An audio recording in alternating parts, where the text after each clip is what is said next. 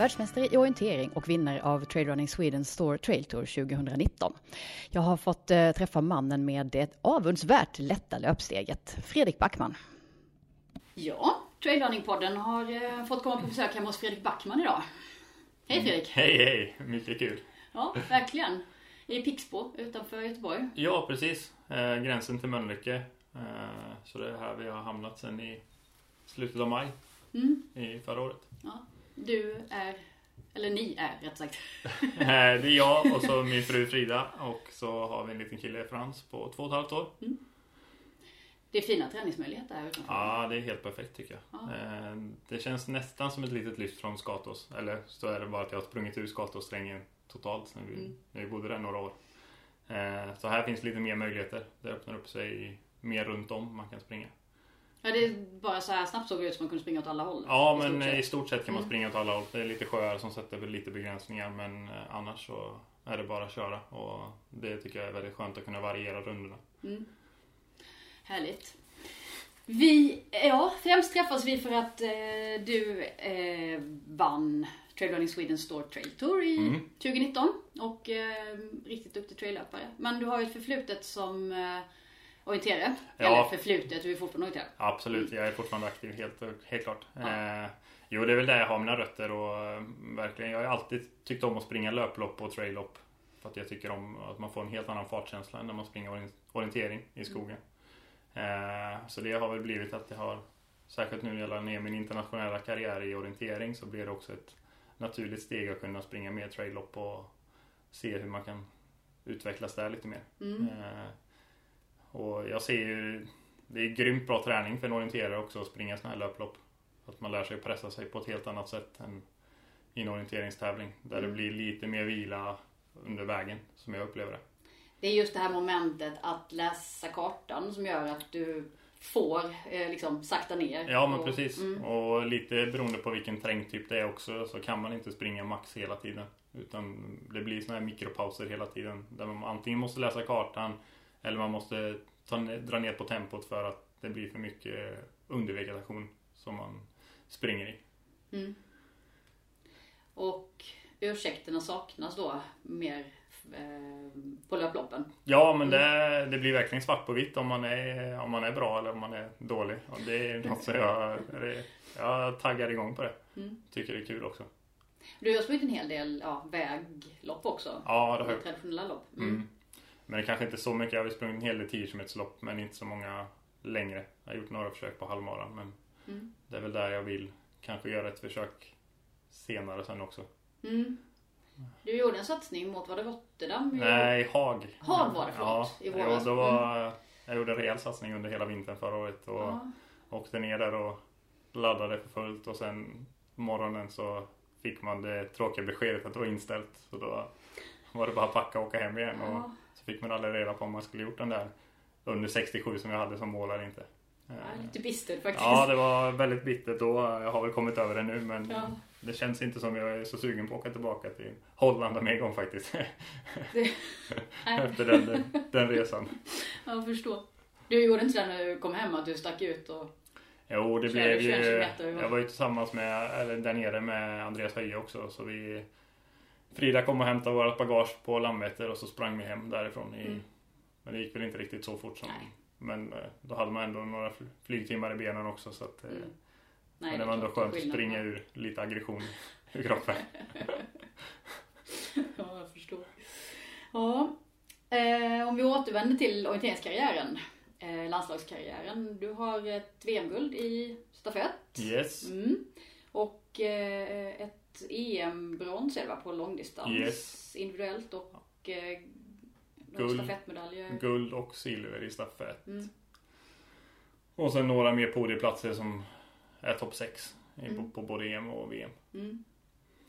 Men det är väl egentligen EM-bronset i Portugal 2014 som jag är på långdistans som jag är mest stolt över. Mm. Eh, Där jag verkligen hade gått in för en eh, och det är väl egentligen kanske mitt första riktiga genombrott också i internationellt sett. Eh, Där jag egentligen satte allt på ett kort.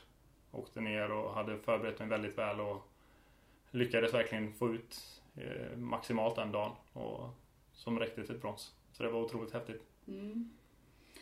Just långdistans inom orientering, då pratar vi ungefär 90 minuters tävlande. Ja, det är väl någonstans mellan 90 och 100 minuter. Mm. Eh, och det är väl den som, jag upptäckte ganska tidigt att det är just långdistans som passar mig bäst. Och det har väl lite med teknisk, tekniska sättet att läsa kartan och så också. Att jag, då vet jag att jag kan ta det lite lugnare på de kortare sträckorna som blir lite mer intensiv orientering. Och sen kan jag växla tempo och blåsa på rejält på de längre sträckorna där det är lite mer springa och inte bara läsa kartan. Så Mm. att, det tror jag upptäckte ganska tidigt när jag kom upp i senioråren. Så då var det, sen blev det långdistans som blev fokus. Ja, du var ofta väldigt strikt med just långdistansen och vågade avstå att springa flera distanser på mästerskapen. Det är Ja. en ganska tuff avvägning att göra. men- Jo, ja, verkligen. Men jag upplevde att jag kan inte fokusera på för många lopp under en kortare period. Utan jag ville hellre lägga allt på ett kort. Och sen eh, taggades jag till av det också. Att det blev verkligen allt på ett kort och inte strö ut chanserna. Utan Mm. Den dagen, den, då ska jag vara bäst. Det kräver en del mod. Ja, jo, det var många som tyckte det då Ja. också. Men Ja. eh, när jag ser tillbaka på det så eh, nej, jag skulle inte vilja göra det annorlunda. Verkligen Nej. inte. Det är säkert en personlighetsfråga också. Att du, Så kan det vara. att du, nej, men jag tänker just att, att du vågade liksom eh, och Ja, det funkade bäst för dig. ja, men jag trodde verkligen på det jag gjorde och upplevde att det tron på mig själv och veta vad jag hade gjort i, för träning innan som gjorde att jag klarade av att prestera också när det väl gällde. Hur eh, ser din orienteringssatsning ut idag? Ja, den individuella satsningen är väl egentligen så gott, så- eller jag ska inte säga nedlagd, men eh, jag springer väl, jag springer en hel individuella lopp mycket, men eh, det är väl egentligen stafetterna som jag triggas av väldigt mycket nu eftersom jag springer i IFK Göteborg och vi har ett väldigt bra herrlag. Mm. Eh, Så de stora stafetterna, 10 mila och Jukkola är ju något som jag verkligen brinner för. Och Hur många gånger har ni vunnit eh, de här stora stafetterna nu? Så får du inte svara fråga, då säger man alltid fel. Nej men eh, vi har väl... Är det tre raka? 17, 18, 19. Ja det borde det vara. Mm. Eh, på 10 mila. Stämmer det? Ja det borde det göra. Eh, Göteborg. Nynäshamn och så nu. Ja. Ja, så det är tre raka. Mm. Eh, så det och nu har vi ju chansen nu i år här uppe i Stockholm igen att det finns ingen som har vunnit fyra raka. Så det Ah, blir en okej. ny eh, Det liten har ingen trigger. av de här stora dominanterna Nej. tidigare gjort. Så det Okej. finns en liten sån eh, sak som eh, vi diskuterar nu senast på stafettsamlingen att Ja. det är något som ingen har gjort. Eh, och det tror jag vi kommer triggas igång på ganska ordentligt. Mm. Eh, och sen är det ganska roligt nu för att nu kan jag gå in maximalt för stafetterna och verkligen se till att jag har riktigt bra form. Och det kunde jag inte riktigt göra, eller jag ville inte göra det när jag hade en individuell satsning utan då blev det den formen som det var i stort sett. Mm. Eh, Det gick inte att toppa formen då för att den behövde komma på mästerskapen Precis. istället. Att, Eh, ja. Man har inte råd att göra hur många formtoppningar som helst. Så att, eh, då blir det mer en jämnare form och försöka göra det så bra man kunde den dagen. Men nu har man chansen att mixtra lite mer och Mm. se verkligen till att man är totalt utvilad och kan verkligen ge maximalt den dagen det, ska, det gäller. Ni har ett lag som består av riktiga stjärnor. Yes. Norska, svenska löpare främst då. Ja, Mm. stämmer bra. Eh, hur eh, tränar ni tillsammans eller hur lägger ni upp det så? Eh, ja, de flesta av oss tränar ju tillsammans. Jag är väl lite dålig på att komma på klubbträningar nu eftersom vi har flyttat hit till Pixbo och sen när man har småbarn så räcker inte alltid Mm. tiden till så då blir det lite prioriteringar. Men eh, jag försöker väl vara med någon gång i månaden i alla fall och trigga och tagga till de andra också och försöka pacea de bästa som, så hårt det går. Eh, Mm. För det är riktigt roligt att få möta de här landslagslöparna och kunna pacea dem också på intervaller och orienteringsbanor. Så att eh, det blir också en liten extra taggning för mig när jag ska komma och träna. Då Mm. vill man vara bra och då är det extra kul när det är många som är med. Och det är väl något som är ganska unikt med oss i Göteborg att de flesta är alltid med på klubbträningar. Eh, Det spelar ingen roll om du är världsmästare eller om du bara satsar på stafetter utan de flesta är med och kör det som är planerat för hela gruppen och då då blir det ruskigt bra och vi får en riktigt bra stämning i hela gruppen. Mm. Är det en stor nyckel till framgångarna tror du? Jag tycker absolut det. Eh, vi får en gemenskap och vi lär varandra, lär, man lär känna varandra på ett helt annat sätt när man, tycker jag, när man tränar med varandra varje dag i stort sett. Eh, så att det är otroligt stor ja, nyckel tror jag till vår framgång. En trygghet som... eh, Ja, men det blir en Mm. trygghet att man vet vad de andra är kapabla till och då vet man också vad man kan ställa för krav på den enskilda löparen på varje sträcka. Och det blir också en trygghet tror jag i slutändan. Mm. Jag har sprungit en hel del orienteringsstafetter själv ju, och eh, just det där att mm, man är trygg i laget eh, vilket också på något sätt innebär att du kan fokusera på dig själv. Du Precis. vet att de andra kommer leverera det de ska göra. Mm, exakt. Så att det, nej, det, det känns som verkligen som att vi är ett kompisgäng som åker runt på stafetterna och tycker det är jäkligt kul bara.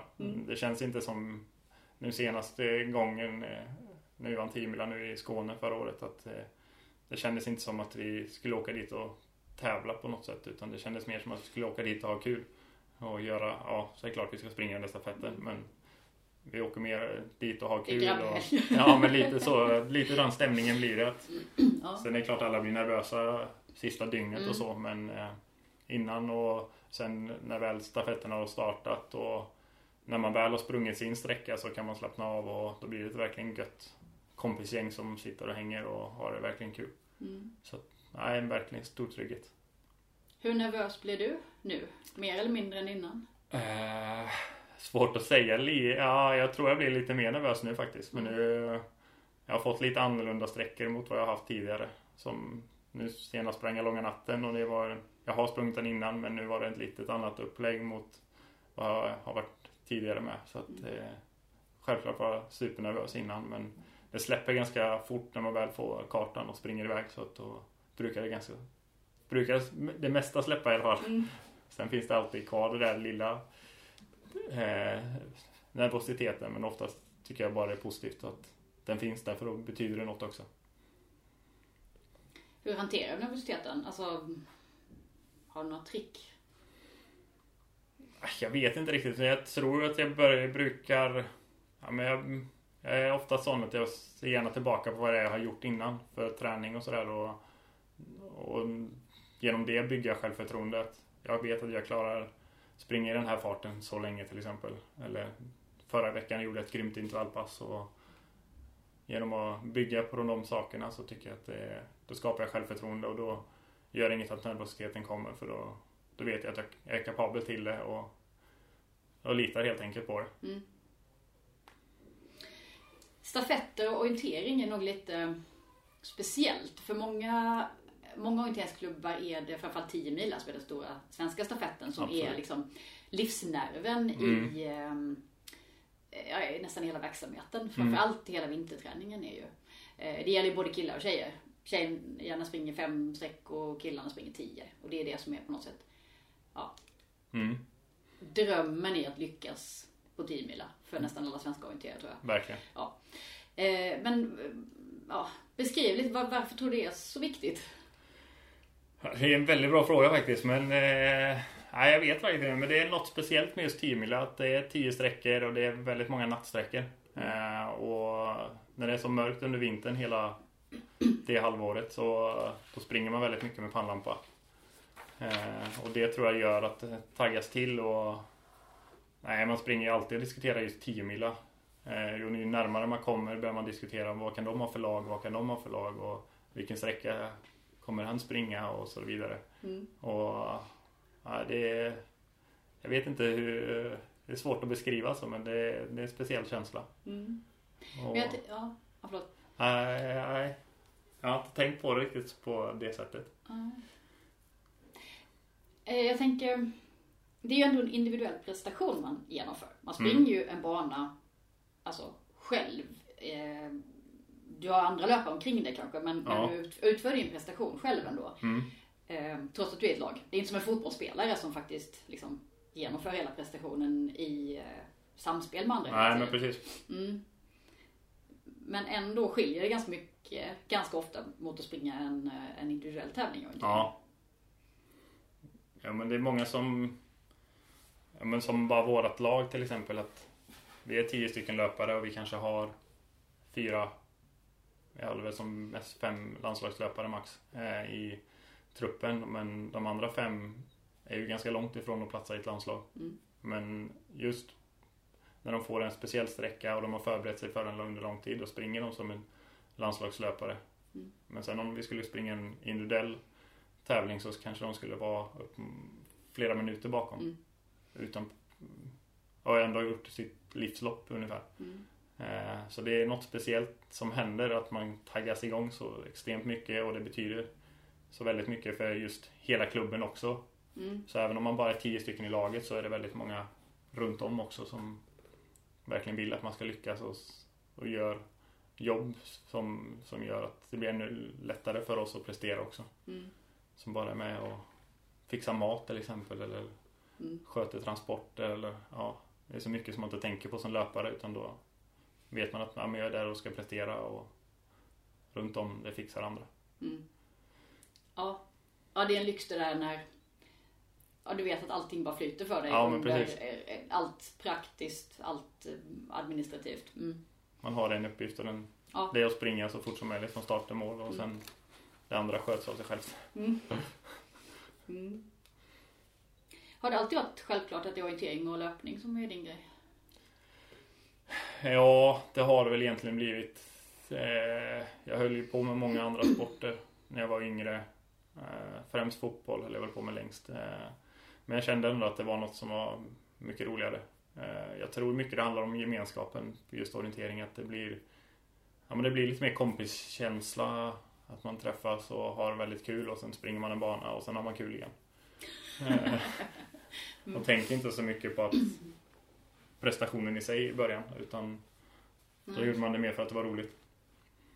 Mm. Och sen springa har jag väl alltid tyckt om. Eh, och har nog tänkt, tyckt, i alla fall nu på senare år jag tyckt om att pressa kroppen och se vad den tål egentligen. Eh, försöka få ut så mycket som möjligt. Mm.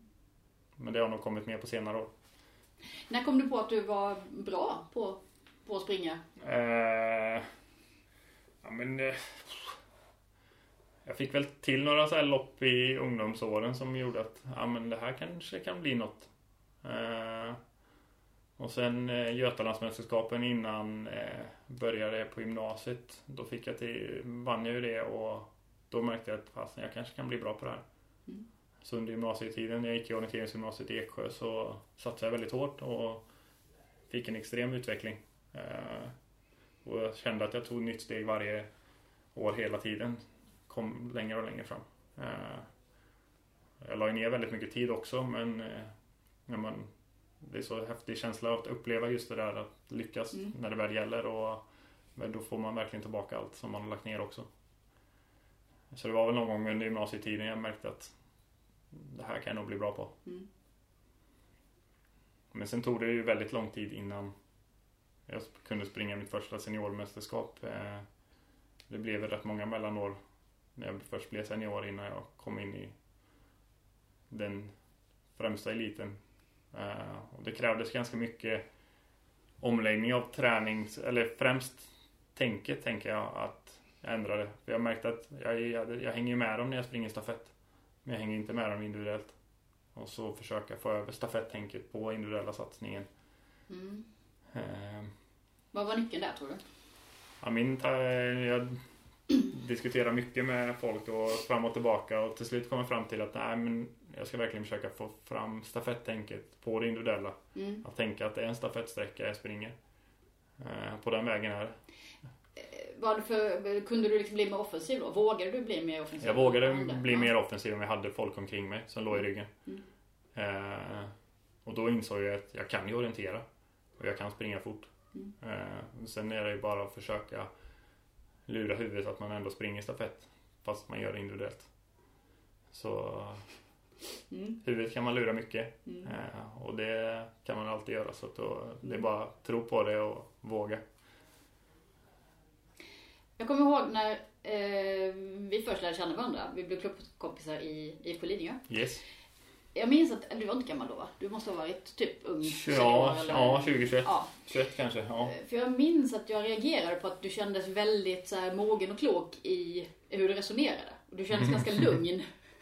du lät lugn i alla fall, i, i, i satsningen. Och Mm. i att, um, ja, hur man jobbar sig in i senioråldern. Och, Mm. För det är ett ganska stort steg, framförallt Ja för killar. Längre distanser, Mm. mycket tuffare konkurrens. Mm. Jag var väldigt imponerad av det minns jag. Jag har nog aldrig sagt det. Men... Ja, tack, tack. Ja. På tal om det. Eh, din fru Frida, också Yes. duktig orienterare, Mm. eh, har varit din tränare genom stora delar av karriären, eller hur? Ja, verkligen. Mm. Eh, Egentligen hela min eh, seniorkarriär i orienteringen har ju varit den som bestämt i stort sett vad jag ska genomföra. Men Mm. självklart har jag varit med och bollat men eh, hon har varit eh, plansättaren. Mm. Så det är en ganska häftig relation på det sättet att eh, gjorde jag ett dåligt lopp så då var det en som var väldigt irriterad när jag kom i mål. Eh, och sa varför gjorde du sådär? Du skulle gjort sådär, där, där. Ja. Eh, och det, på sam, det är häftigt tycker jag att vi kan, kunde göra den här satsningen tillsammans. Mm. Eh, och det gjorde också att vi kunde resa, resa land och rike runt och även ute i världen och göra de här häftiga resorna och ändå göra det tillsammans och satsningen. Så att det, nej, det är inget jag ångrar och det, det hoppas jag hon vet också. Mm. Det är ganska, eh, jag tänker man är ett par och sen har man den här mm, tränare-adept-relationen också. Höll ni isär det eller Nej. blandade ni bara? Vi blandar rätt mycket. Ja. Det blev väldigt mycket träningssnack. Mm. Och det, det är väl fortfarande i och för sig men Mm. eh, inte på samma nivå som det var då. Nej. Utan då var det mer hela tiden hitta känslor och hitta det bra och dåliga saker tar vi bort och fokusera på mycket bra saker. Och... Nej, klart. Så det var ju lite deppigt om jag till exempel blev sjuk eller skadad och vi inte kunde bedriva samma satsning som vi gjorde och då klart det blev, kunde bli lite deppigare men vi försökte ändå ja, gilla läget och köra på så bra det går. Mm. Ja, på tal om skador. Mm. Det har ju nästan alla elitidrottare sin Ja. beskärda del av. Det känns som att man, Mm. man kommer åka på någon skada förr eller senare. Så det är den inställningen jag har och sen Mm. får man se om man klarar sig från flera eller om man får någon enstaka.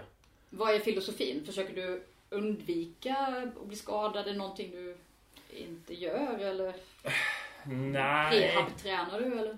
jag skulle inte säga att jag har rehab, eller prehab eller om man ska säga, kört Mm. mycket rehab för att inte bli skadad. Utan och jag upplever också att jag inte har blivit skadad för att jag har gjort något fel i träningen. Min kropp har alltid varit sån att jag kan i stort sett springa så mycket som det bara går utan Mm. att kroppen säger ifrån.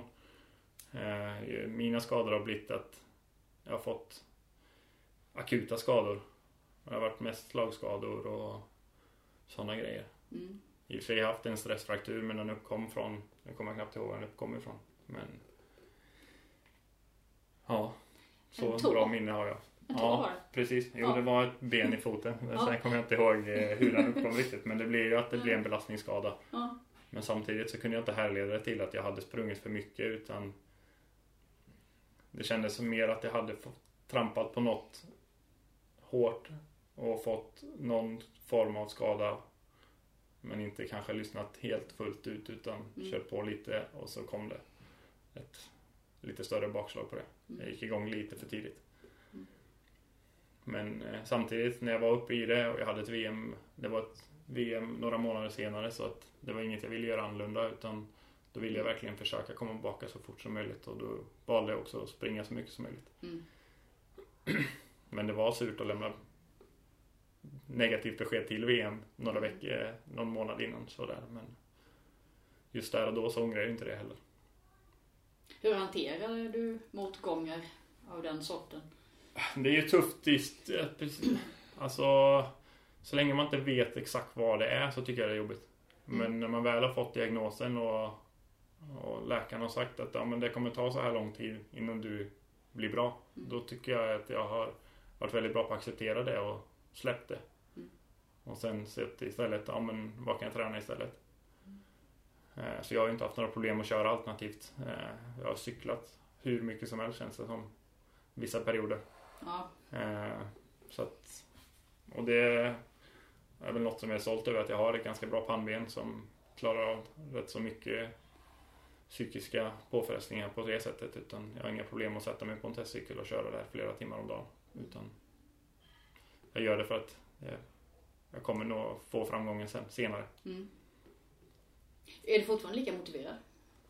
Nej, det ska jag inte säga. Nej, nu Mm. Kan det vara så att, man, att jag ställer in om det är för kämpigt någon dag, att jag är lite för trött eller sådär. Då kan det bli att jag ställer in träningen helt och hållet istället. Förr var det verkligen Mm. inte så att då var det träningen som kommer först och sen fick det andra komma efter. Ja. Eh, Så där har jag väl absolut inte samma... Nej, nej. Där... Men du, eh, hur, eh, ja, hur kunde en träningsvecka se ut när du tränade som mest? Det var ju dubbla pass om dagen. Två pass om dagen minst. Eh, och jag försökte springa kanske 10-12 pass per vecka. Och så var det några styrkepass, två pass styrkepass och sen något alternativpass. Hade jag med alltid för att vila löpmuskulaturen. Eh, och så under de löppassen var det väldigt varierande underlag. Så jag sprang i skogen, jag sprang på hårt underlag som väg, asfalt. Och jag sprang på stigar. För att eh, muskulaturen klarar inte ett underlag utan Mm. jag var tvungen att spränga i skog på förmiddagen till exempel och var tvungen att springa stig eller väg på eftermiddagen. För då kunde jag vila en del av muskulaturen på det sättet. Mm. Och sen var det väl mellan minst tre högintensiva pass per vecka. Eh, oftast var det nog fyra. Eh, och då var det all, på slutet var det alltid ett, en, två pass högintensivt en dag i veckan. De dagarna såg man inte fram emot utan det var ganska mycket ångestfyllt Mm. fylld dag. Men sen var det jävligt skönt efteråt när man hade genomfört dem. Mm. Men eh, det är väl det jag ser tillbaka på som de tuffaste dagarna verkligen. Mm. Oftast kunde jag ha att jag körde ett snabbdistanspass på mellan 80 till 100 minuter. Där farten stegrades upp så att det gick väl i tävlingsfart kanske sista 20 minuterna. Eh, men det var också ett väldigt ångestfyllt pass. Och sen visste jag att jag hade antingen intervaller eller någon nattcup. Eh, det är orienteringstävling i massstart på kvällarna under vinterhalvåret. Och det andra passet den dagen, det, var- då var man inte så jättesugen på att ta på sig kläderna igen men man, man visste någonstans att jag gör det för att jag vill lyckas senare under året och då kunde man ändå knyta ihop näven och köra. Mm. Lite enklare också att göra det kanske när man hamnar i den här tävlingssituationen då. Är Ja, men precis. Något, att man kan, eh, mm, Men jag har väl också använt ett löpband som senare åren så har jag ju sprungit väldigt mycket på löpband just. ja, det För- ser man ofta i sociala medier och så. Ja, att du- det blir en hel del löpbandspass nu också. Särskilt nu när vi har köpt in ett löpband till huset här också. Jag har inrett vårt lilla träningsrum med. Så att, Fick se eh, ett ganska imponerande hemmagym här. Ja, men det gäller att göra det lättåtkomligt för Mm. Särskilt om man har barn också så att eh, Och det Där tycker jag att jag kan få ut väldigt bra träning Det- Det går inte att hoppa av eller Sänka farten för att man Nej men jag känner att Nej jag lägger mig här det är mycket mer bekvämt utan Mm. Bestämmer man en fart där så är det bara att springa Mm. Och det tycker Ingen karta att läsa heller. Nej precis, det är bara att köra Och det gillar jag verkligen med löpbandet att Där bestämmer man innan att det här ska jag hålla och sen kör man Ja, på tal om småbarn. Hur, hur får du ihop allt? Du jobbar, hur mycket jobbar du? Jag jobbar 100% Ja. Eh, det blir ju en hel del eh, transportlöpning till och från jobb.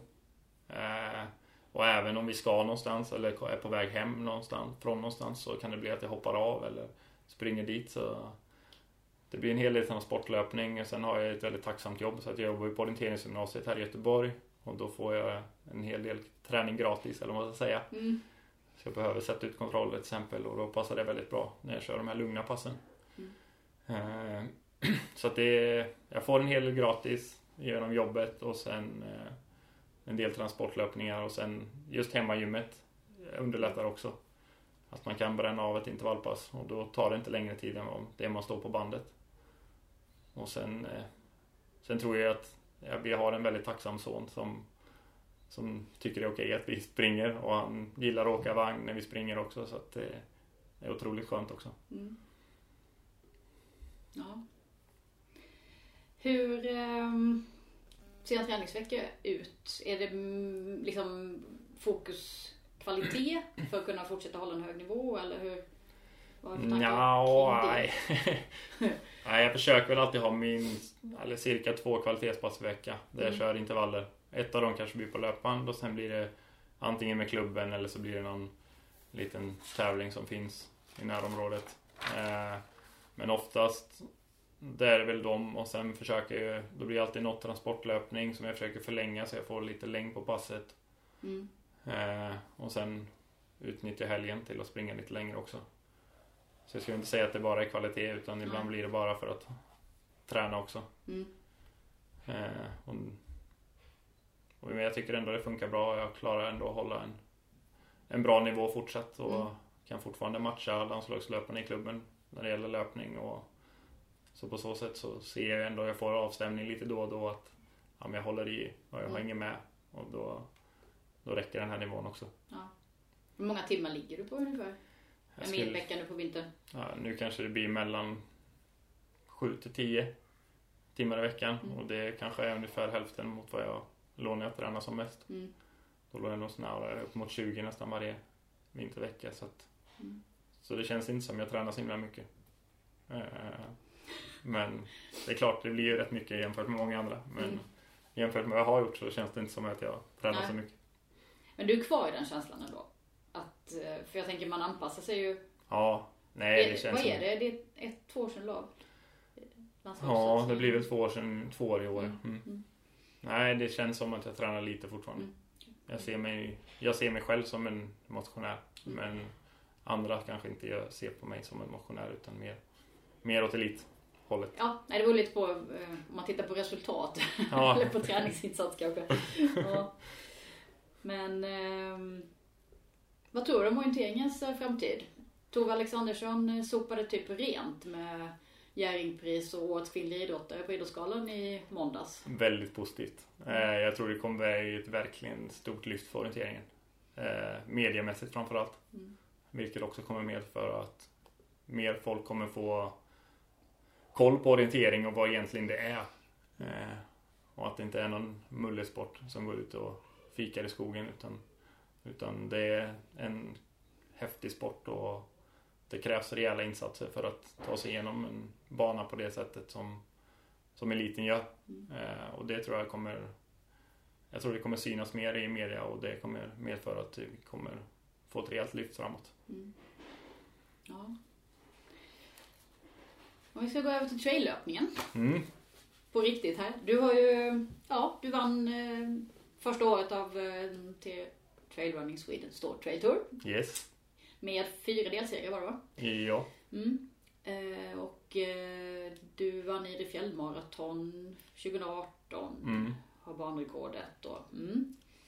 Hur eh, ser du på ska man säga, kraven på dig som traillöpare? Alltså träningsmässigt och så? Träningsmässigt vet jag att jag håller ganska bra. Eh, dels för att jag springer en hel, några pass i skogen. Alltså ren skog, inte på stigar. Mm. Eh, det gör att när jag väl kommer ut på stigar så känns det väldigt enkelt. Mm. Eh, det är alltid tyngre att springa i skog. Förutom om man kanske är uppe i Stockholm. Då känns det som att springa på en stig här nere. Mm. Om man kan göra den jämförelsen. Det är faktiskt sant. Eh, Men annars så tycker jag alltid att det blir och då kan man hålla uppe steget på ett helt annat sätt och, och därför har jag väldigt mycket gratis därifrån. Att jag har Mm. sprungit så pass mycket i skogen. Eh, Och det tror jag har med mig väldigt. Då gör det inte att det blir stenigt eller så på stigar eller som det kan vara i de här trailtävlingarna. Utan Mm. då ser jag mer det som en vinning för mig. Att då kan jag hålla hög fart ändå. Mm. Är det, om du springer trail springer du längtar efter de tekniska partierna för att, att du vet att du har en extra styrka där eller hur? Nej, jag har nog blivit lite mer åt bekväma hållet. Jag tycker det är ganska skönt när det är fina löppartier också nu. Mm. Eh, Men samtidigt så vet jag att det är ingen nackdel att det blir tekniskt och tufft. För det vet jag, det passar mig bra. Mm. Så att då kan jag ändå hålla en hög fart och jag vet att det bör inte vara någon som springer fortare än mig där i alla fall. Är du bäst uppför eller utför? Har du någon känsla för det? Eh, nej, jag har väl egentligen inget, men jag upplever att jag är ganska bra uppför. Men jag tror jag kan bli bättre också. Och det är samma utför. Jag, jag är ganska bra utför.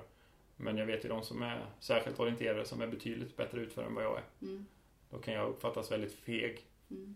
Eh, jämfört med vissa som kan springa hur fort som helst. Mm. Husenheten där. Mm. Så att eh, det beror på vem man jämför sig med. Eh, Ja. men jag upplever att jag är, jag är i alla fall bra på dem båda. Mm. Vad, eh, vilka distanser är favoriterna inom trail? Ungefär.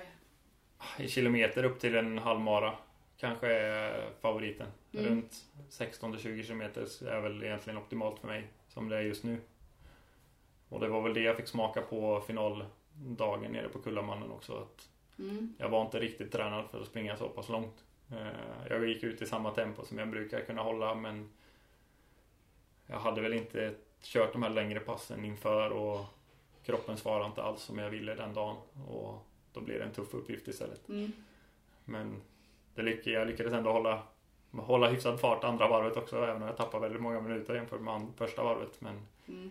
så att, Det nej, var det, ingen total genomklappning. nej, det kändes som att det var det mentalt eh, Ja. och fysiskt. Men Mm. som tur kom fick jag tillbaka lite ork mot slutet när jag kände att jag kommer komma i mål igen i alla fall. Så Mm. då kunde man börja fokusera framåt igen. Mm. Du, ja, som du själv sa. ehm, du inledde ganska offensivt. Du gör ofta det i dina lopp.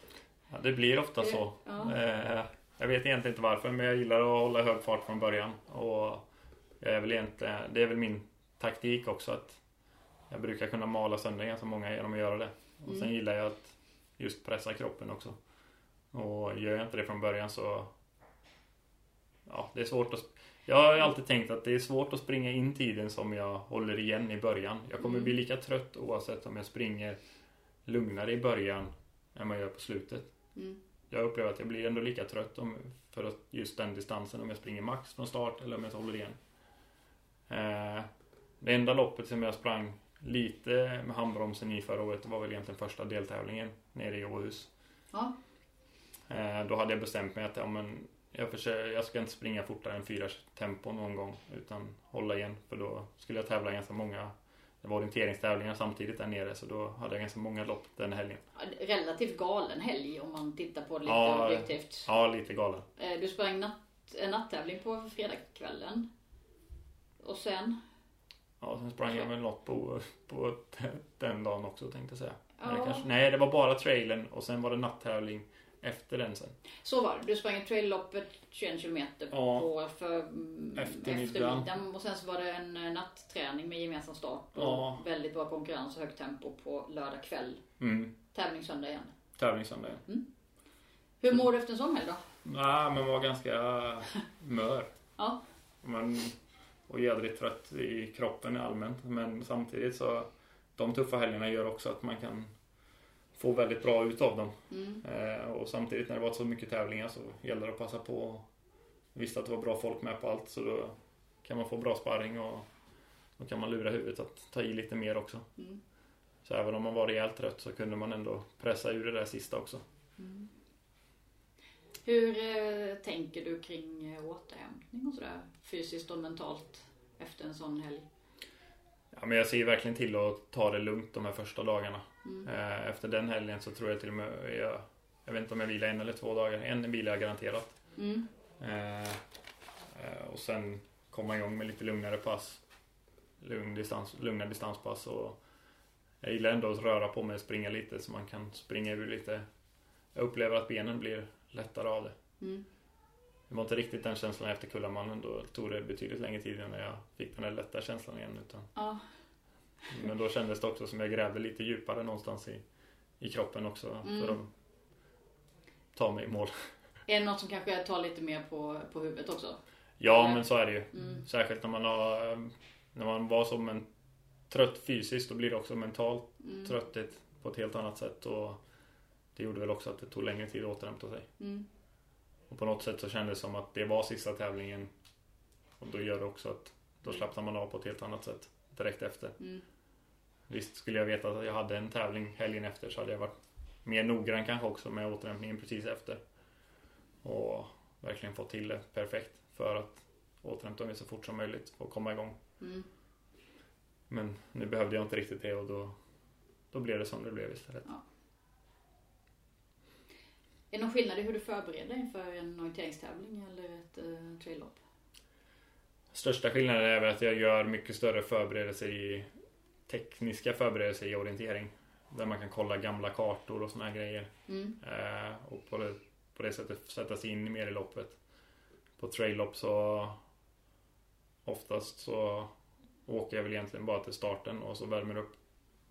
Eh, jag har väl, kollar väl lite så här banprofiler och sådana grejer om jag vill, om jag är ett helt nytt lopp för mig. Så Mm. jag har lite koll på om det kommer några rejäla backar eller sådär. Mm. Men annars så är det väl mer att bara åka dit och genomföra en tävling. Kollar du startlistan? Potentiella konkurrenter och... Lite sånt håller jag väl lite koll på men Mm. mm, Ja det gör jag.